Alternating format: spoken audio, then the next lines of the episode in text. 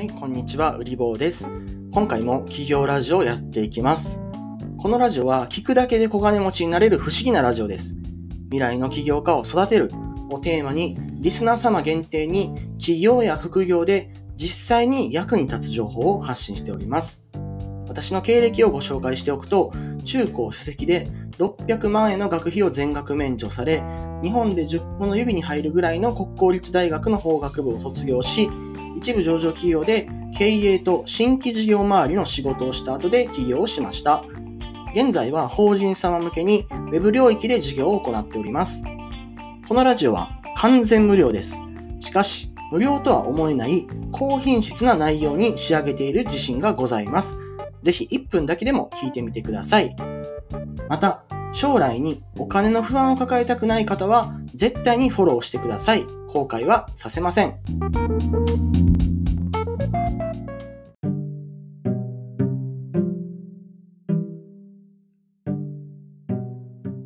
スポンサーコール。この番組のスポンサーは、隣の起業家売り棒。読むだけで儲かる小金持ちノート。売り棒起業チャンネル。売り棒ブログの提供でお送りします。将来お金で困りたくない方は、ぜひフォローとチャンネル登録よろしくお願いいたします。ここだけの限定情報を一番早く手に入れることができます。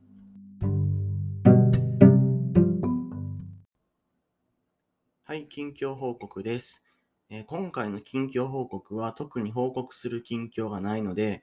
私がこのラジオで近況報告っていう部分を作って、わざわざこういう話をしている理由について話したいと思います。もともとですね、この近況報告っていうのは、えっ、と、他のラジオとかね、ポッドキャスターの方がされてたのを真似したんですよ。なんだかこれ、あの、採用してみたら、あの、本編とは、本編でね、硬いテーマを扱うことが多いですから、そうじゃなくて、えー近況報告の方で柔らかいテーマを扱ったりとか、その時の時流に乗ったような話ができたらなというふうに思ってるわけなんですよね。後から聞き直してもあの楽しいですし、それから私がどういうふうに、まあ、あの日々何を考えているのかっていうのを、ちょっとラジオのね、本編とは違う側面で、えー、と聞いていただいた方が、実際にそのラジオを実践した私がどういうふうにその成功したり失敗したりとか、何を思ったのかっていうのは、この緊急報告で感じていただけるかなと思っているからなんですよね。そういうのを踏まえて聞いていただけたらすごく嬉しいなと思います。で、もう少し深掘りしていくと、この近況報告するっていうのって、ちょっと会社とかでよくあるような日報とか、あの週報に似てるのかなと思ってまして、それで、えっと、会社員時代はその日報とかね、週報とかすごく嫌いだったんですよ。本当に嫌いで、こんなん書く意味何があるんだろうかって思ってたんですよね。で、聞くところによると、私の友達で、社長がね、自ら社員全員に日報を書かせて毎日読むみたいなあの会社さんがあるみたいで、業績すごくいいんですけど、どうしてそんなことするんだろうって話されてて、いや、そう、その通りだよなと思ってたんですけど、でもね、あの、びっくりすることに、あのね、気づいたんですよ。日報って、えー読む側が何かを得ることよりも、それを報告する側に多大なメリットをもたらすものだっていうことに最近気づいたんですよね。どういうことかっていうと、日記と一緒で日報することによって自分がやってることを誰かに聞いてもらえてるんだと。誰かに報告して、これは価値のあることなんだという、あの、洗脳効果みたいなものがね、多分あるんですよ。それで、ちょっとね、話変わっちゃうんですけど、バイオハザードとかのそういうゲームで、あのレコードに何かこう報告する人いないですか？すごくそのマイナーな話なんですけど、アーカイブとかでね、あの、本日6月22日、あのゾンビたちがまたやってきた。本日6月23日、もう俺はダメそうだみたいなね、こう報告する人がいると思うんですけど、あれどういう心境かっていうと、もうあの一人で孤独で戦ってて、誰かにそれ報告してる感じじゃないと、もう精神が持たないとそういう状態だと思うんですよ。裏を返すと、そういう報告とか、あの、緊急報告をね、えっと、誰かが聞いてくれるかわからないけど、聞いてくれると分かって発信することに一定の意味があるんじゃないかなと思いました。えー一番ですね、変な日報、変な、えー緊急報告をした回です。はい、本編やっていきます。えー今回のテーマはですね、顧客に与えるという考え方がない人に商売はできないっていうことについて話していきたいと思います、えー、今回ですねこういう話をした理由っていうのが本当に当たり前の話だと思うんですけどそこまでできないのかっていう人がねあの最近出会ったのでちょっとね話していきたいと思ってます。先日商工会議所っていうねところに行ったんですよ。で商工会議所っていうのはあのまあビジネスのギルドみたいなところでいろんなですね、まあ、会社経営者とかあの、まあ、個人事業主の方含めて、えっと、来てですね。で商工会っていうのにあの入っているメンバーに対して、えっと、商工会議所の、まあ、職員さんが主にあのサポートしてくれっていう、まあ、施設なんですよね。でそこに行ってきてちょっと補助金のあの説明というかね相談乗ってもらいたいなと思って行ってきたんですよ。そしたらなんかものすごい不遜な態度っていうかあのなんか足ガンバン開いて腕組みしてなんかめっちゃ睨みつけてるような人に当たったんですよね。で後で分かったんですけどその人は中小企業診断士っていう資格を持ってる人でコンサルをされてるみたいなんですけどもう本当にひどくてあのこっちが何も喋ってないのにその補助金に対するなんか理解があのできてないあの人は来ないでほしいというかそのなんかこっちはあくまで、まあ、無料相談だから無料相談でできる範囲でしか話せないとかあのなんかそれでその補助金に対してえっ、ー、となんかひな形っていうんですかね。補助金をうまく通すためにこういう風に書いたらいいってひな形があったら欲しいんですがっていう風に話したらそんなもんないですみたいな感じでまあなんか話し方も一つ一つですね。あのなんかこっちの事業のことをものすごいなんか失礼な感じでねあの同性零細事業だと思いますがとかね。他の事業者のこともなんかうぞうむぞうとか言ってみたりね。なんか言葉遣いがおかしいんですよ。でこの人ちょっとほんとダメだなと思ってうんびっくりしましたけど、まあ、とにかくですねあのそういう人に与えるっていう視点がない人は商売やっちゃダメだと思うんですよね。で後で答え合わせをしてみたらその人ってえっ、ー、と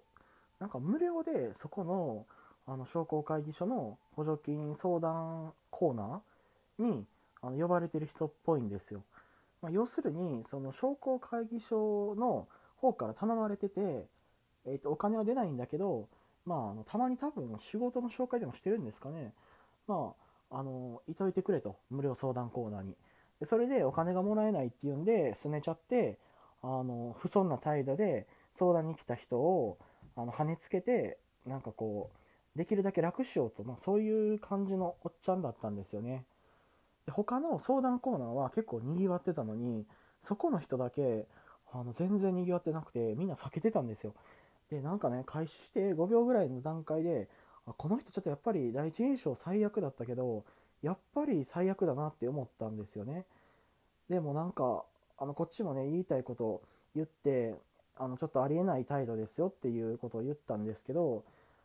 まあだから、あの、中小企業診断士のね、えっ、ー、と、協会の方に、その人の名前で、あの、聞いて、こういう人がこういうことしてましたというのは別途言うんですけど、なんかね、うんと、うんとね、そういう人に与える視点がない人っていうのが、あのいるのがね、びっくりしちゃいました。はい。な会社員だったらね、言い方悪いですけど、わかるんですよ。なんか給料分しか、あの、もらってないから給料分しか働きませんみたいなのは、まあ、ちょっとわかるんですけど、なんか自分の意思で、まあ、呼ばれて、で、そこで相談コーナーにいると。すると、まあ、自分は相談員の立場なわけですよね。なのになんか無料で商工会からお金もらってないからあのあんまり大した話はできませんけどみたいなことを言わはる人がいてなんかもしもですね同じ状況でも仕事ができる人とか稼げる人とか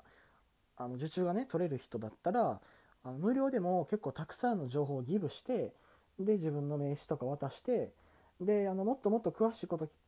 とかあの書類作成まで代行で巻き取りますんで、あの、まあ、こっちまであのお願いしますとか言って、えーと、そういうふうに、まあ、するとかそれが許されてないんだとしても名前を売っとくっていう意味である程度ですねあのギブをしていくっていうのがコンサルっていう仕事の本質だと思ったんですよね。私も Web コンサルやってるから分かるんですけどそういうなんか情報の出し惜しにしたりとかなんか無料だからあのなんか大したことは言えませんけどっていうような人って多分仕事来なくなるんですよね普通に考えて。うん、だから、まあ、こういう、えーと、しょうもない人になってはいけないですよっていうのをちょっと企業ラジオのリスナーの方には、共有させていただきたいなと思って今こうして話してます。でこの話からもう少し深掘りをしたいと思います。えっ、ー、とですね、ま、要するに独立したにもかかわらずあのなんというか雇われ人気質っていうか人に与えずに取ることばっかり考えてるっていうかなんかそういう考え方の人っていうのは世の中多分ねいっぱいいるんですよ。うん、いっぱいいると思います。でそういう人はあの多分仕事が来ないんですよね。でさっきの話もう少し深掘っていくと仕事が来てたら多分商工会議所にあの無料でそう無料相談コーナー来てくれって言われても断ると思うんですよ。仕事いっぱいどうせ来るんでね跳ねつけても。けれども仕事が来ないから商工会議所に紹介してもらえる小さい仕事とか少ない仕事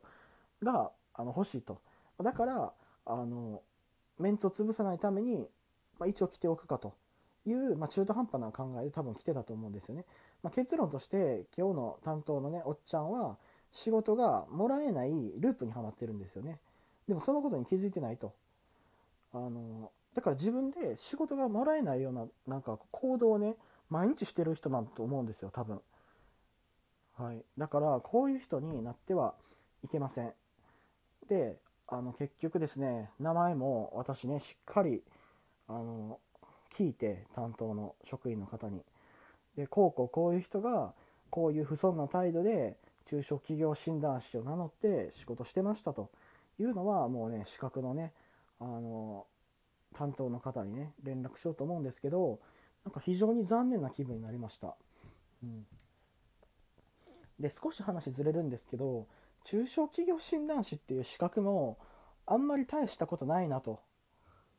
リスナーの方にねあの取ってる方がいたらすごい申し訳ないんですけどなんかねあんまりね大したことない人がその資格を取ってえー、っとコンサルを名乗ってました。いや本当にね残念な人でした。はい。えー、まとめますとお客さんにギブするあの与えるっていう精神がない人は独立とか起業とか副業とか口に出しちゃダメですね。そういうなんか生まれながらに人にこう与えようっていうもうなんか精神が溢れ出てしまうような人が独立に向いていると思います。以上です。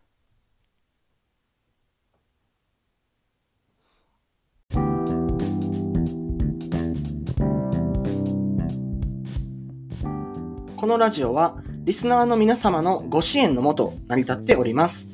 面白いと感じた方は、ぜひ Twitter での拡散、リツイートにご協力お願いいたします。ラジオ更新する励みになります。ご質問や気づいたことや感想ございましたら、ハッシュタグ企業ラジオをつけてつぶやいてみてください。コメントさせていただきます。私はこの企業ラジオをみんなで面白くしていきたいというふうに考えております。どんな内容でも結構です。このラジオをきっかけに企業仲間が見つかるかもしれません。それでは最後まで聞いてくださりありがとうございます。みんなでなろうぜ、小金持ち。